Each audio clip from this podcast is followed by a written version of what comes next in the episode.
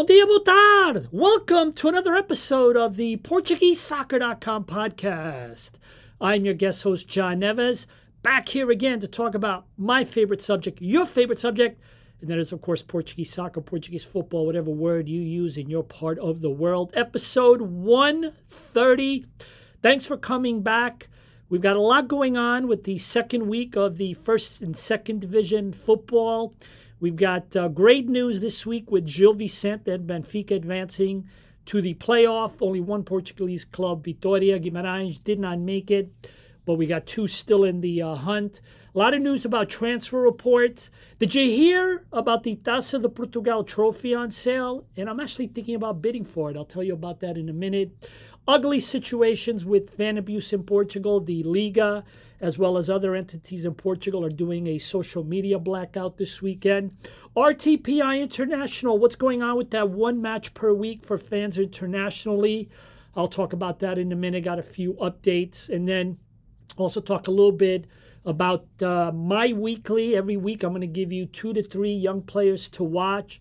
And again, the two or three play- the two players that I picked this week, both were very pivotal. Pivotal to their uh, clubs winning their first match of the uh, season.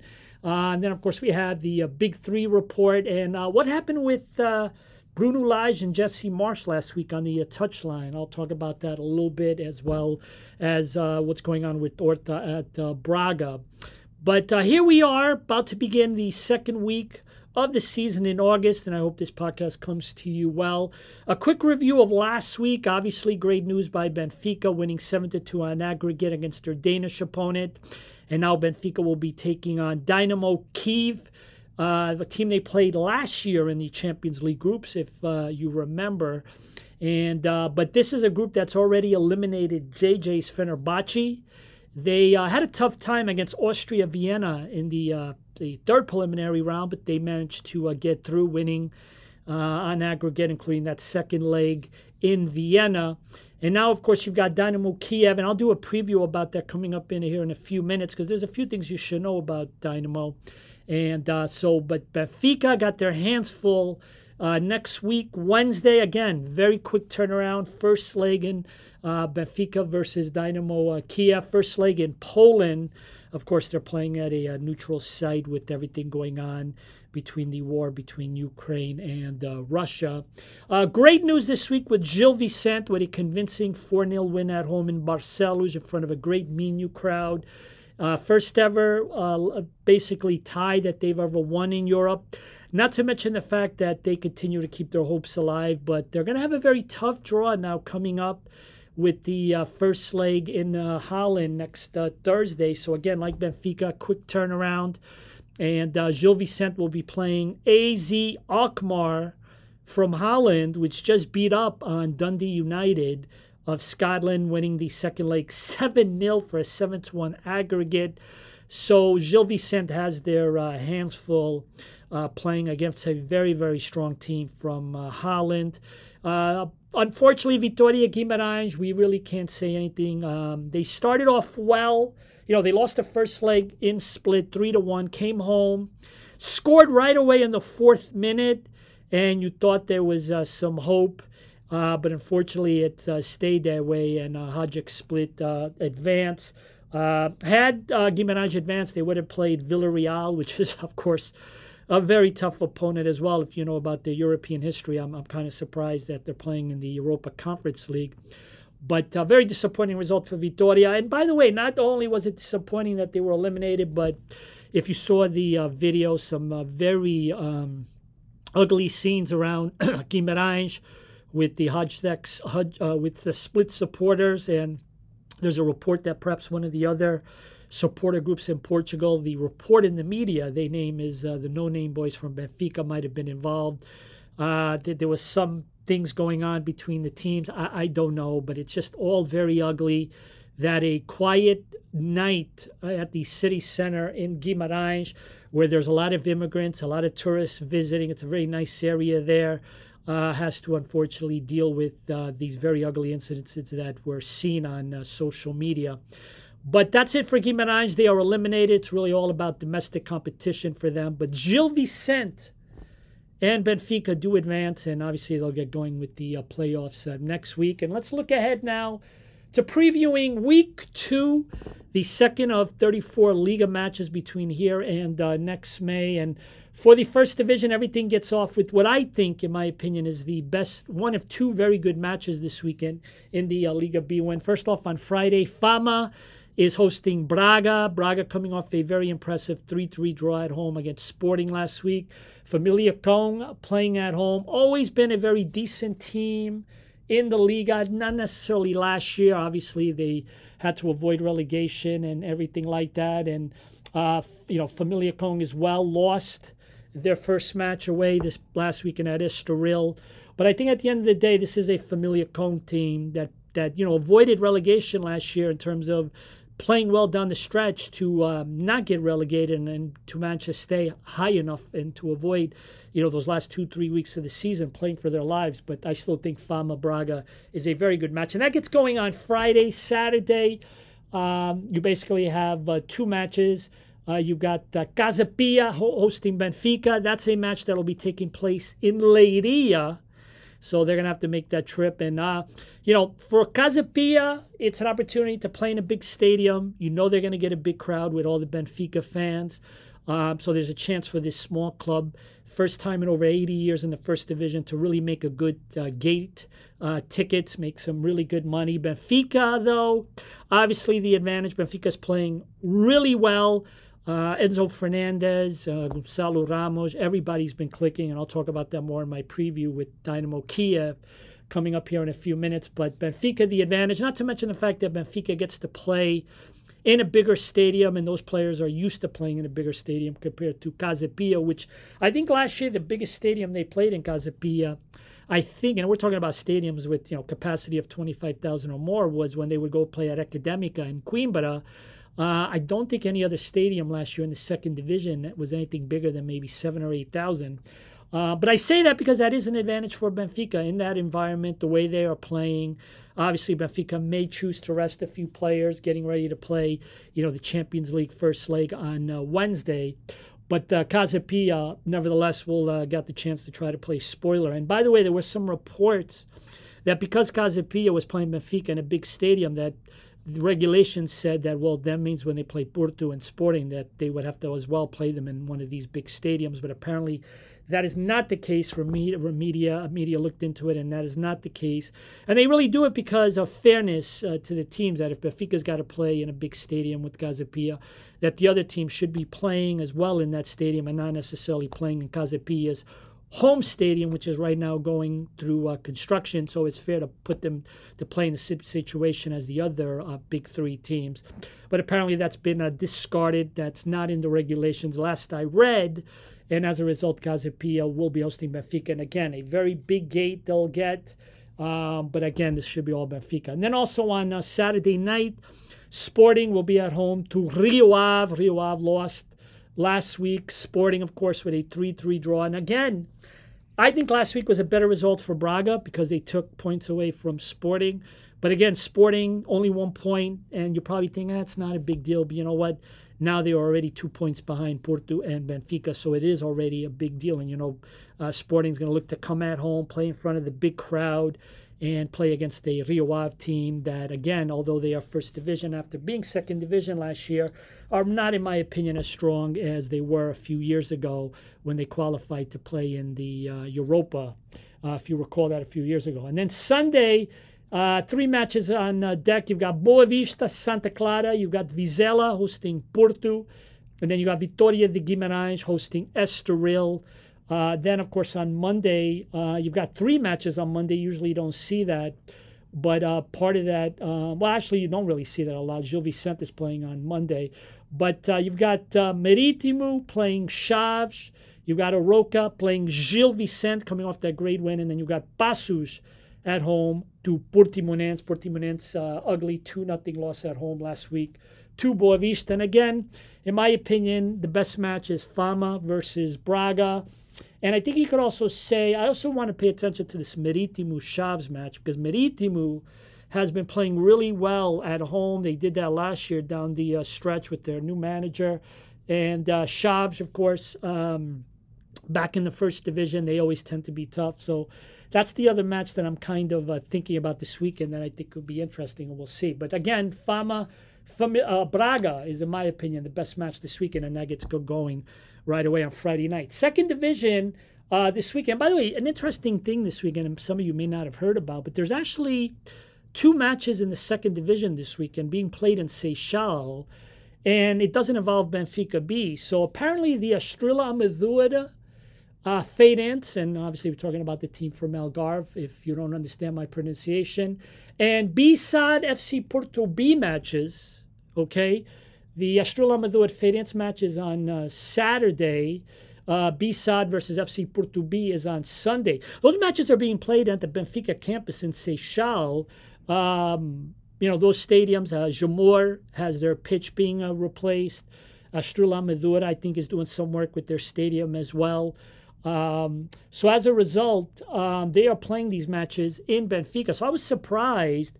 I'm surprised we didn't hear Porto complaining about this, that they had to go play this match at Seixal, to be honest with you. But interesting that uh, those two matches, Estrela Amadora Feirense and B-SAD FC Porto B, will be played at Benfica Seixal campus.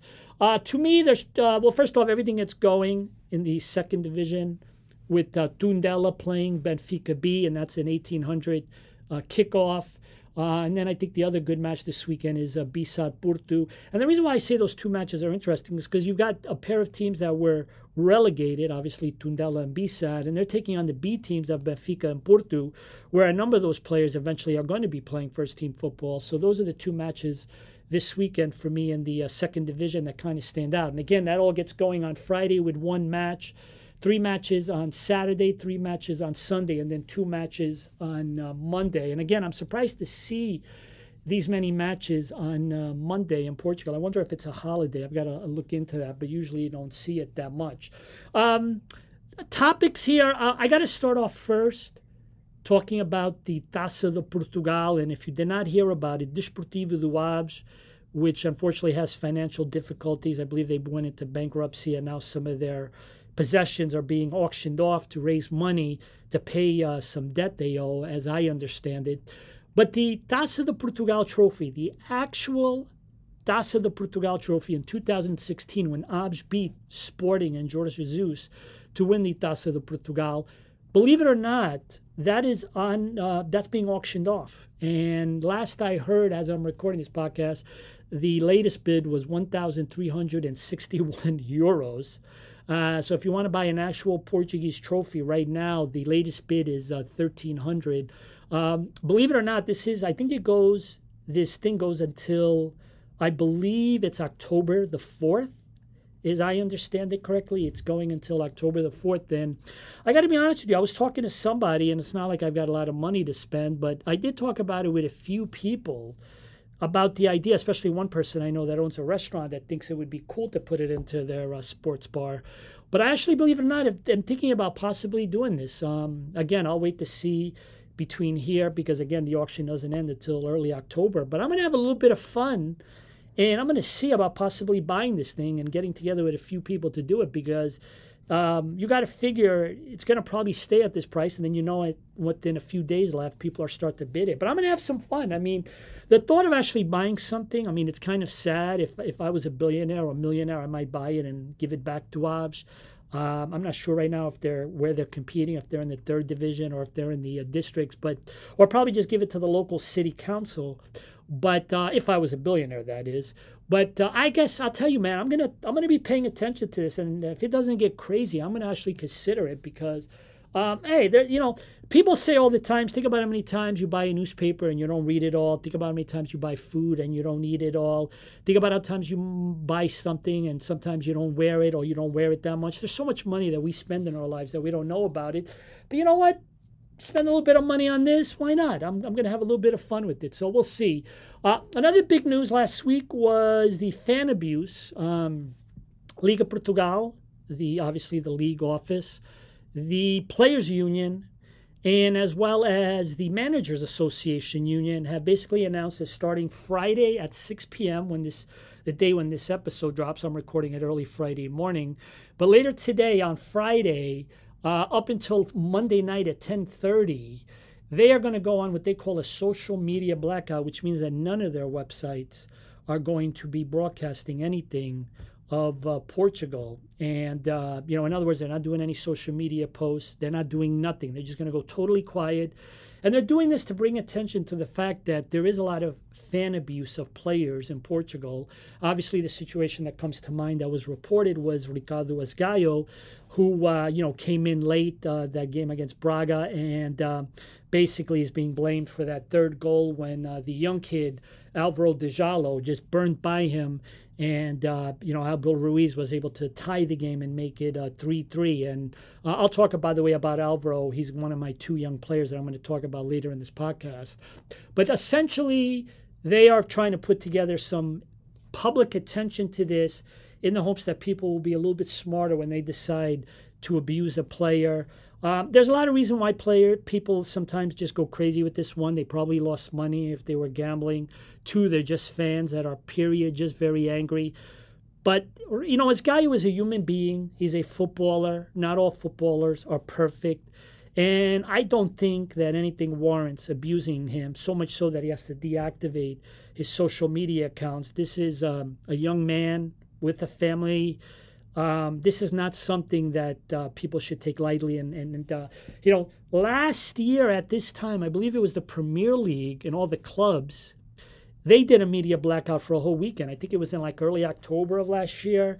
I remember it very well. A lot of even some media in uh, England got in on it and didn't do any social media uh, posting over the weekend to kind of show their unity in this uh, cause. Um, but uh, I remember it happened, and um, you don't really hear about it too much. But you know, there's still fan abuse. I mean, Cristiano Ronaldo and Bruno Fernandes, in a study recently, are among the top five players in England that get abused the most on social media. So, a very unfortunate situation. And again, I don't know what makes people think, and, and probably a lot of these are anonymous accounts that they can just say whatever they want. And um, it's funny, Elon Musk the great entrepreneur, SpaceX, you know about him. He uh, actually wants to, well, he wanted to buy Twitter. And one of the things he wanted to do was to make sure that every single Twitter account was real with the real person. Believe it or not, I remember reading that. And now, of course, I guess he thinks that they're trying to figure out how many fake accounts Twitter has. And as a result, he backed out of his deal, and now Twitter's suing him. And it's going to be this whole big thing in October when they go to court he, here in the United States. It's going to be very ugly. But he wanted to put a person behind every Twitter account so that if you had a fake account or if an account was a bot, that you would get rid of it. Uh, unfortunately, that's not a reality that I think is very possible, although I would like to think Twitter should know who, which accounts are bots.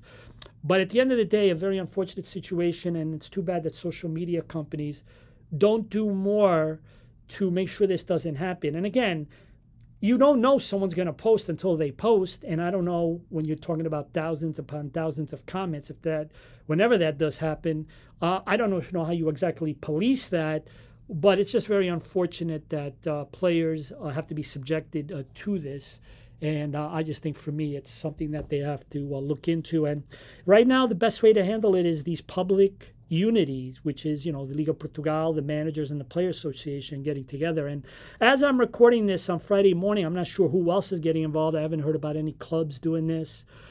Uh, if they do, maybe I'll do an update and I'll add it to the beginning of this podcast when I tend to do after I record a podcast and then something happens and I want to get it in. So I've got to put it in the beginning.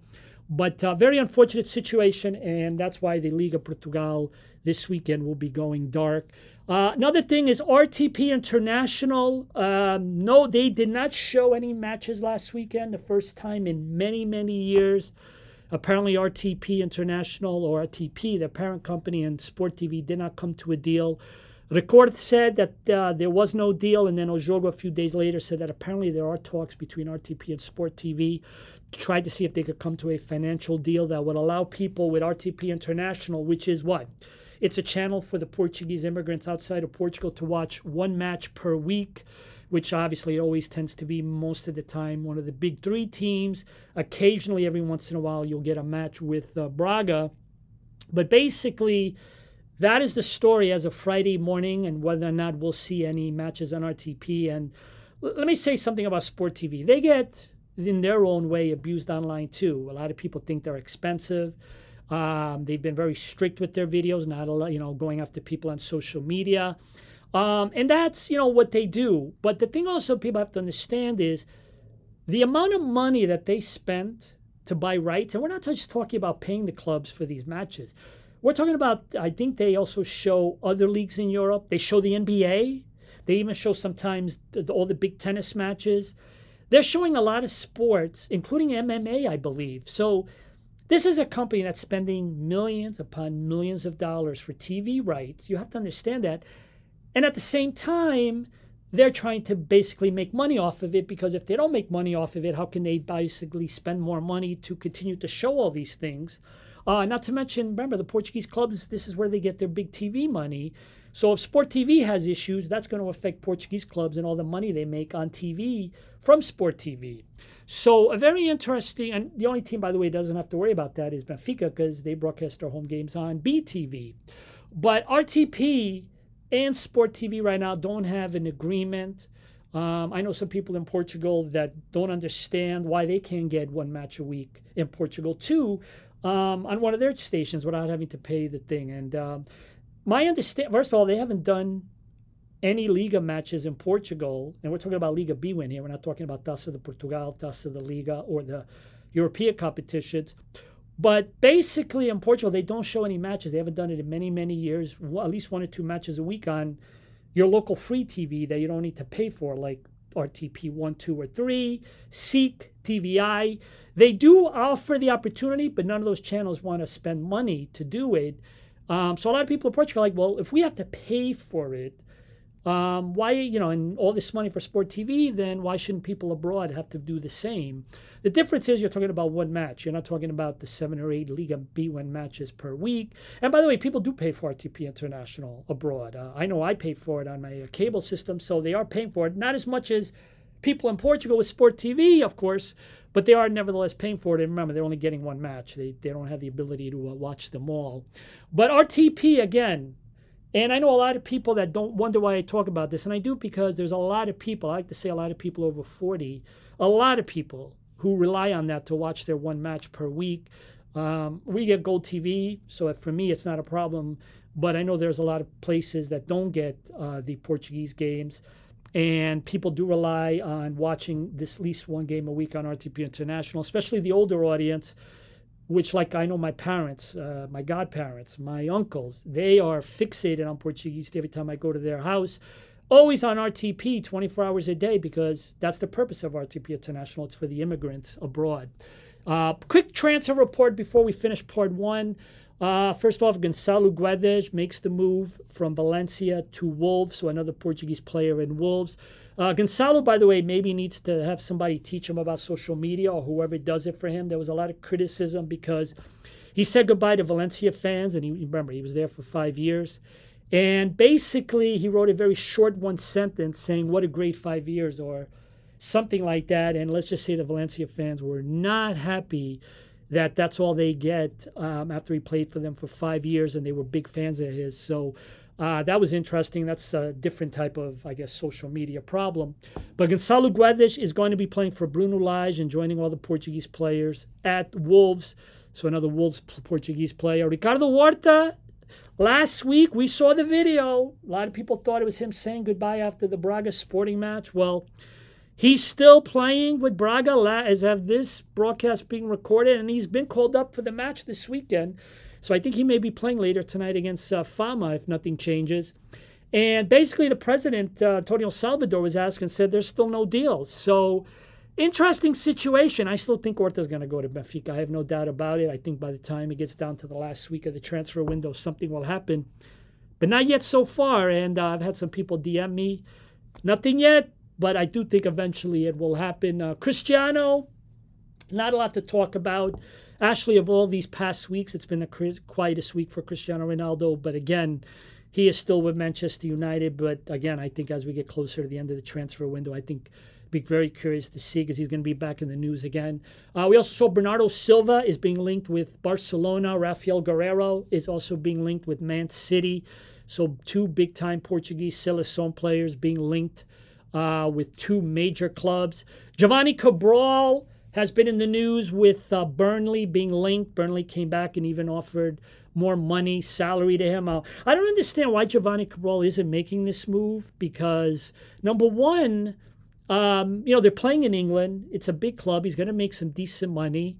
Um, why not? Uh, why not make the move? Because at this point so far, remember he didn't play a lot for Lazio last year. Let's not forget he didn't play a lot for Lazio last year.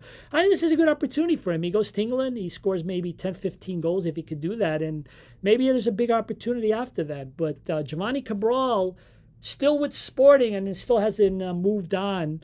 But uh, Burnley apparently are the club that being uh, that are being linked uh, with him. Uh, two quick things before I end this. Number one, Fabio Coentrão, who's retired. He works in the fishing industry. His family has a business. Uh, got a one match suspension for something he did with uh, Rio Ave. And for whatever reason, uh, 494 days later, they punish him. Now, obviously, he's retired. You know, he's. I guess he's got to pay the fine, or I guess if he decides to come back to football in uh, director role or maybe one day become a manager somewhere, I guess then he'll have to pay the fine, which was 850 euros, and serve the one match suspension. Maybe that's why they did it. But again, again, 494 days later from when he committed whatever of, of action he did that got him suspended. I don't know. I, I, if I say that, and people in Portugal that do these decisions don't see any folly in that, then I don't know what to tell you. 494 days later, I don't get it. And last thing, Pedro Proença, the Liga president, is trying to uh, do some decisions to try to improve uh, people going to the games in Portugal. He has said that next year he wants to try to get the uh, ticket limit, the most you could pay for a Portuguese Liga ticket, to be only 37 and a half uh, euros. Uh, the goal of this would be, of course, to make uh, tickets uh, less expensive, and if they're less expensive, bring more fans to the stadium. Uh, here in the United States and in England, tickets are very expensive for a lot of things. And sometimes when I see advertisements for 10 euros, um, boy, I wish I can go to a baseball game or an NBA game or even an MLS game, believe it or not, for 10, 11, 12 dollars. It's just just doesn't happen unless you're talking about going to a college game, which is you know a much lower level. But uh, in Portugal, the tickets, a lot of people feel they're already. But remember, we're talking about a different economic system. It's not fair to bring what people make abroad and comparing it to Portugal. But a very good idea by Pedro Proença, trying to do everything he can to help bring down the uh, ticket prices. And we'll see if the clubs go for it. But, you know, if you're a big three, a Clásico, a big derby, uh, that's a lot of money lost if the ticket uh, ceiling is only 37.5 euros, where sometimes you're charging 60, 70 euros. That's a lot of low lost money for the clubs, which is why I don't think it's going to pass, or at least the big three won't let it pass. But that's just my opinion on that. End of part one.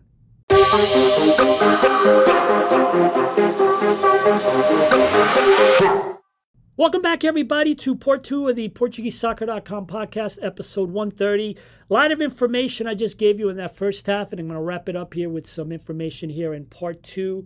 Uh, first off, uh, let me just say a reminder if you're listening to this for the first time, please give us a follow at uh, iTunes, Spotify, Google Podcast, Anchor FM, TuneIn.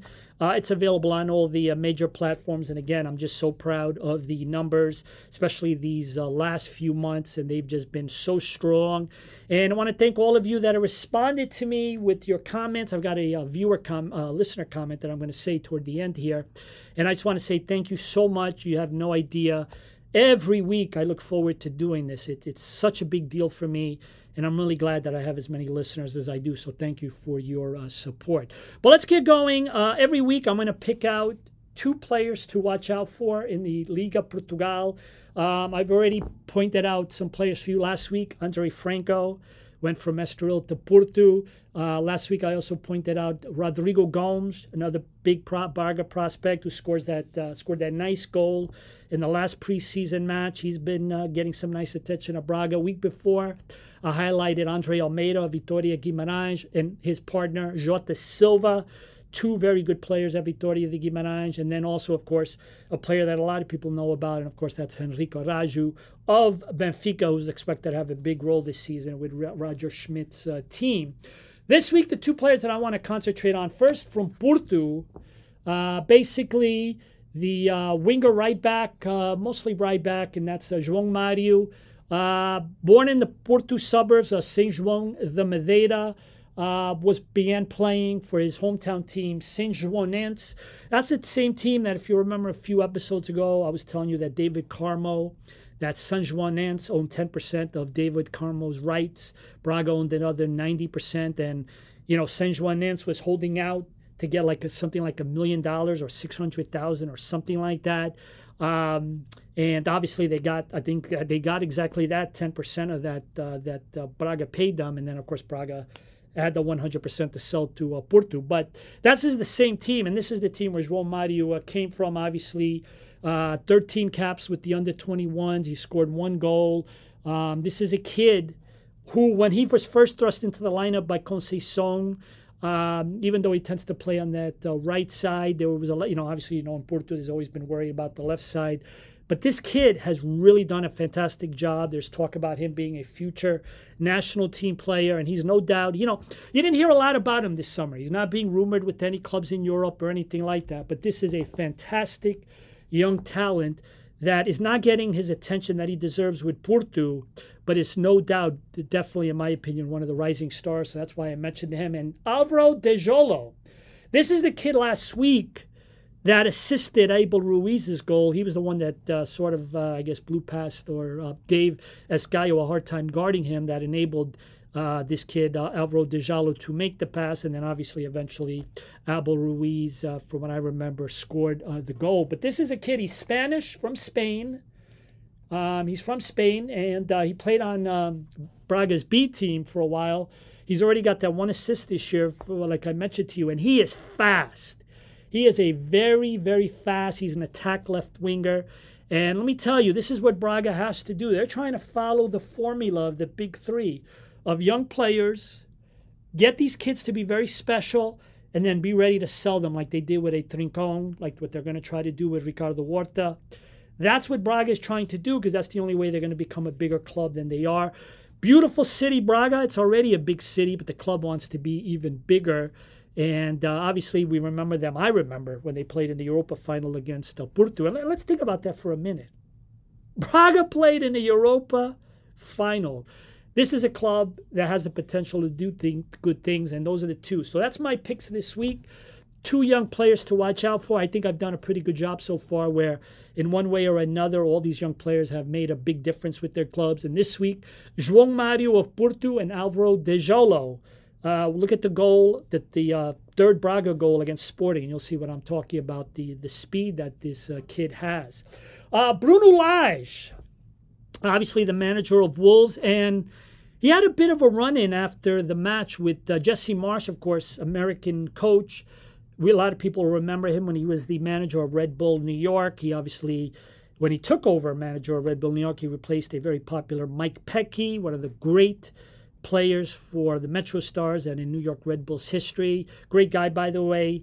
And Jesse Marsch now, of course, is now managing in England, and him and Lage this weekend after the you know going against each other in the EPL match. They had a bit of shouting, and these are the explanation by Bruno Lage. Uh, what happened? Well, let me hear what he said. Here you go. But it, that, that, there was a point in the first half that I heard something that I didn't like. I said to him, and after when you come in the end and, and say apologize, I just said you cannot say. You, there are some things, in my opinion, that you cannot say. I just said that, and after I don't listen. It's normal in some ways. So I, I, I respect Bruno a lot. He does a great job with his team. So no problem. Nothing to, to, to be talk about it. Just to give my opinion about that and what I said because I think we have a good image about that. I said like this. There are some things that we in my opinion, we cannot say, and, and to move on. That was Bruno Lage commenting. You also saw a brief remark about Jesse Marsch throwing some respect back at Bruno Lage, which I thought was nice. But apparently, Bruno Lage didn't like something that was said and um, just had a different way of reacting. And, you know, sometimes when you listen to him, obviously he's still working on his English, although we understood him. You know, there was still a little bit of lack of clarity. But obviously, something was said that he was not very happy about and uh, Bruno Lage. Uh, he's always been, I think, a guy that's uh, he's always been tough. And um, you know, I remember him. I always remember him at Benfica when he first got the job, and someone asked him, how much money he was going to make and you know because i think at the time he was making it he was with the b team and then he got promoted and he was making a b team manager salary and i remember him at the press conference going back at the reporter like well what do you make? What are you asking me how much i make? Well what do you make? So bruno lage has never one to back down and i think that's another uh, example. Uh, let's go with the big three report. Let's start off with benfica. Uh, dynamo kiev the only official matches that they have played have been in these Champions League, the second preliminary round, the third preliminary round, and now playing Benfica in the playoff. But they're dangerous. One, they knocked off JJ's team, Fenerbahce. They knocked off one of the better teams in Austria. A lot of people don't take Austrian soccer seriously, but Austria Vienna does tend to be a very, very tough team. And now they're playing Benfica, and Benfica, by the way, has been, let's be honest with you, they've been brilliant. Enzo Fernandez has scored in every official match so far. Uh, Gonçalo Ramos has been awesome. Henrique Araújo. Uh, I know David Neres, when he's plays, has been good. I know he, he, was hurt recently. But basically, everything about Benfica and Roger Schmidt has been working. And if you're a Benfica fan, even though we got a long way to go, let's not forget last year, you know, when uh, Benfica had JJ, you know, they got through the qualifiers in pretty good shape. And I recall they started the league okay. So this is still the very beginning. But you have to be admit that what you're seeing of some of these players like Enzo Fernandez, it's going to make you exciting. And these, you know, and by the way, this is what Benfica has to do, like Porto and Sporting. They need these players they buy to be the stars, to basically attract all this attention on social media, which is what Enzo Fernandez is doing. And I'd say that right now Benfica is in a very good position, but I don't think Dynamo Kiev. They've got a bunch of players that are hungry. You know, they're not playing domestic competition, unfortunately, for obvious reasons. So it's all about the Champions League. So they're going to be more rested compared to Benfica, which has got to play Saturday night in Leiria.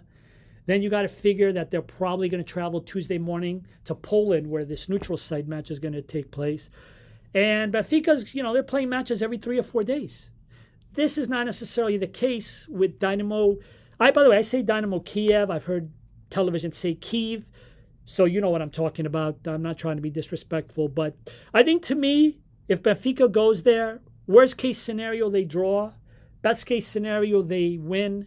They're going to have this. They're going to win and they'll advance to the Champions League. But if they suffer a very disappointing result like 2 2 0, 3 to 1, and by the way, Dynamo is capable of doing that. And all of a sudden, all the goodwill turns into frustration. That could be very dangerous for Roger Schmidt, who so far it's been smooth sailing for the German manager. Smooth, smooth sailing. But now you're playing a team like Dynamo Kiev, which has got so much. I mean, could you imagine Dynamo Kiev playing in the Champions League and qualifying and doing everything they did to get to? It's just a, it's a fantastic story. It's just an absolutely fantastic story. But the question is, is will Benfica let it be a fantastic story? And that's going to be the big question uh, this weekend. Uh, also with uh, Benfica, obviously Chalana uh, passed away early on uh, Wednesday morning.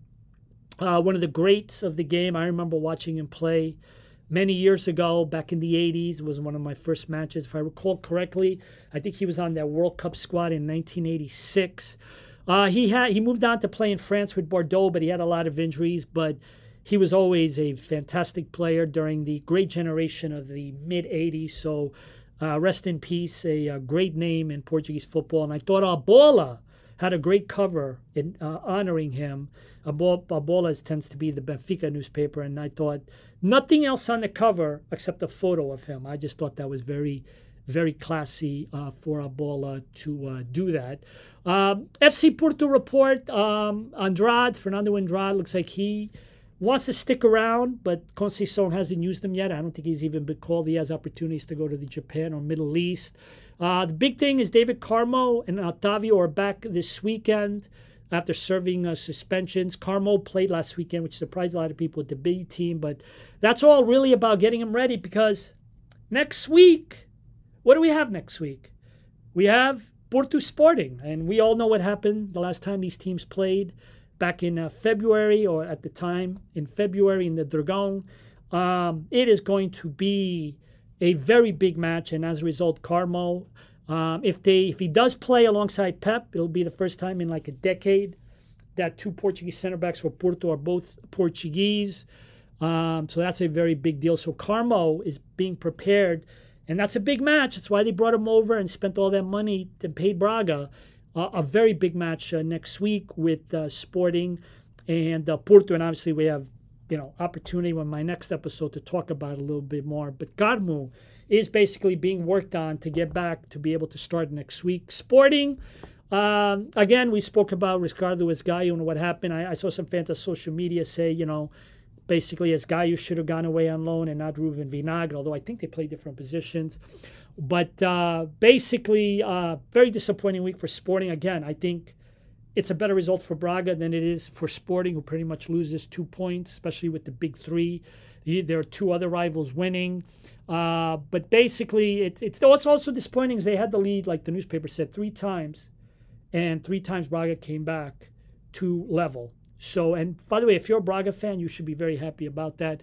First time that happened, by the way, they gave up three leads in a game in something like 64 years. Um, I'm always impressed how the Portuguese newspapers find this information. I think it's pretty good. And the other big thing this week is that Tabata was sold to Palmeiras, obviously old news, but that finally happened uh, this week. Uh, Braga, you know, Braga report again. I think, in my opinion, you have to be pumped. You have to be excited about what Braga did this weekend. A big, big result. And the question now is how long are they going to keep Ricardo Horta? And can these young players, like I talked about with the Rodrigo Gomes and Alvaro Djaló, uh, Braga has so many good players on their team, Abel Ruiz, uh, Banza. Um, I mean, they just have a lot of good players on this team that are setting up. And the question is, is can they compete for top three? Don't see them ever competing for the title. I don't see them competing for second place like they did you know 10 11 years ago but i definitely see third place as a possibility. I hope i'm wrong because i think it would be a lot of fun to see braga finish higher. But braga man if you're a braga fan i think you should be very excited about what you saw and what you know all the talents they have coming up. And if they sell by the way ricardo horta and they get gil dias that's a pretty good move. Money plus gil dias permanently i think that's a very good move. And by the way i think mm, i'm making a guess here that the reason why it hasn't happened yet, Arthur Benfica, I wonder if maybe Gil Dias doesn't want to leave Benfica. I just remember Gil Dias, you know, when he went to Benfica, that was a good signing, but I don't know. I, I just wonder. Again, I, I, I don't know anybody. Remember, who, who always knows what's going on? The clubs, the players, and the agents. I don't know what's going on in this situation, but in my opinion, I wonder if that's the case, if maybe Gil Dias is not interested in uh, going, but we'll see what happens. Uh, Quick word out on player abroad. Palhinha, major performance last week for Fulham. Uh, was on Alan Shearer's EPL Team of the Week. Uh, basically, João Palhinha introduced himself to the Premier League in the best way possible. And obviously, when that happens, Portuguese players are coveted more. They're wanted by more English clubs. So João Palhinha certainly did his part this past weekend. And by the way, what a shrewd deal that looks like now by Fulham if João Palhinha continues to do what he does, how smart is Fulham going to look at? Because they really need a player like João Palhinha to have the year that he uh, does. Um, two last things here. Uh, I want to read a comment from a gentleman, one of my uh, listeners from Australia. Uh, Glenn Gomes, uh, hi, catching up on your podcast from down under, uh, parentheses, Australia. opinion on JJ turning down Everton is he wants to win something. With Fenerbahce, good chance of league or cup or maybe respectable run in Europe. With Everton, maybe the best he can get is top 10, and Everton would be content with something higher than 15. Also, probably he didn't want to be outclassed by Klopp, Guardiola, and God forbid if Lage or Silva do a better job than him. Uh, this is Glenn responding a few episodes ago when I was talking about JJ and why I think JJ should have taken the Everton job. And uh, first of all, thank you so much, uh, Glenn. I get a lot of readers, but I wanted to point this out. This particular comment out, this particular email, this one I got via email to Glenn. And as I told Glenn, is, you know, obviously we saw JJ, uh, they were eliminated from the Champions League and dropped down to Europa. They uh, law they drew they they drew three three in their Turkish season opener, and so things are off to a slow start with JJ. But to me, again, I understand people's feelings about JJ, and people talk about him being old, but I don't think the guy acts like he's old. Doesn't look like it for a guy what in his upper 60s. He's a lot better than most people I know in their upper 60s. But the thing about JJ is, I think his opportunity should have been to go on after everything because it's a Premier League opportunity. he does anything, uh, let's say he gets him into the top 10. I mean, that would have been a fantastic accomplishment. Who says he can't get him into fifth, sixth, or seventh place one year? I just think for me, that was his best opportunity to go to a big club. I, I don't think he's ever going to be associated with another European giant. So this would have been our opportunity to try to get that. And everybody, just like players, want to play for the big clubs in Europe. Managers are no different. I'm just surprised again that JJ didn't want to go after an opportunity managing, and that's just my opinion. But thank you, Glenn, for responding a few weeks ago. And again, after the uh, I think rough start with JJ at uh, Fenerbahce, I think my words are coming true that he should have gone to Everton. I think that's a very big uh, mistake by him. Let me wrap up episode 130, doing like what I always do, talking about my favorite hometown team, Atletico dos Arcos. Um, well, they don't start their season for another month. Uh, the lower leagues start later. But uh, the Taça de Portugal draw did come out today, and they got a tough draw. Third division, Vila Verdense. That's the club from a beautiful uh, Vila Verde, which I think has some of the best wine in uh, Portugal. But uh, the district team, Portugal, playing a third division team. The district team, of course, being Atletico do Arcos, playing Vila Verdense, which I believe, I'm pretty sure, is in the third division.